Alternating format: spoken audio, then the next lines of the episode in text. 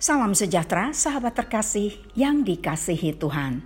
Kontemplasi bersama Evodia dalam episode ini akan merenungkan apakah kita membelenggu? Sahabat terkasih, Simeon dibelenggu dan dimasukkan ke dalam penjara. Dia menangis dari penjaranya. Dia menunggu seseorang datang dan membebaskannya. Dia merindukan kebebasan. Tetapi tangisannya tidak sampai ke telinga ayahnya. Yakub memiliki cukup gandum sehingga dia dan keluarganya makan dan beristirahat. Mereka tidak peduli dengan orang yang terbelenggu sampai gandum habis. Berapa banyak Simeon-Simeon di terbelenggu yang ada dalam hidup kita?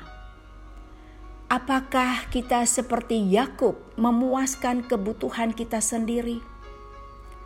Apakah kita sudah menutup telinga terhadap tangisan orang yang menunggu untuk diselamatkan atau dibebaskan? Siapa yang akan melakukan atas namanya? Kejadian 42 ayat 24 mengatakan, Maka Yusuf mengundurkan diri dari mereka lalu menangis. Kemudian ia kembali kepada mereka dan berkata-kata dengan mereka.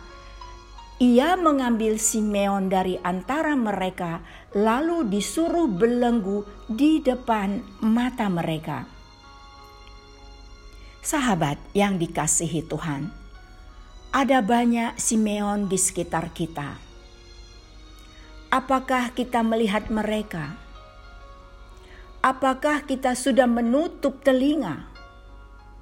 Siapa yang akan melakukan atas nama Tuhan untuk membebaskan orang yang dikasihinya?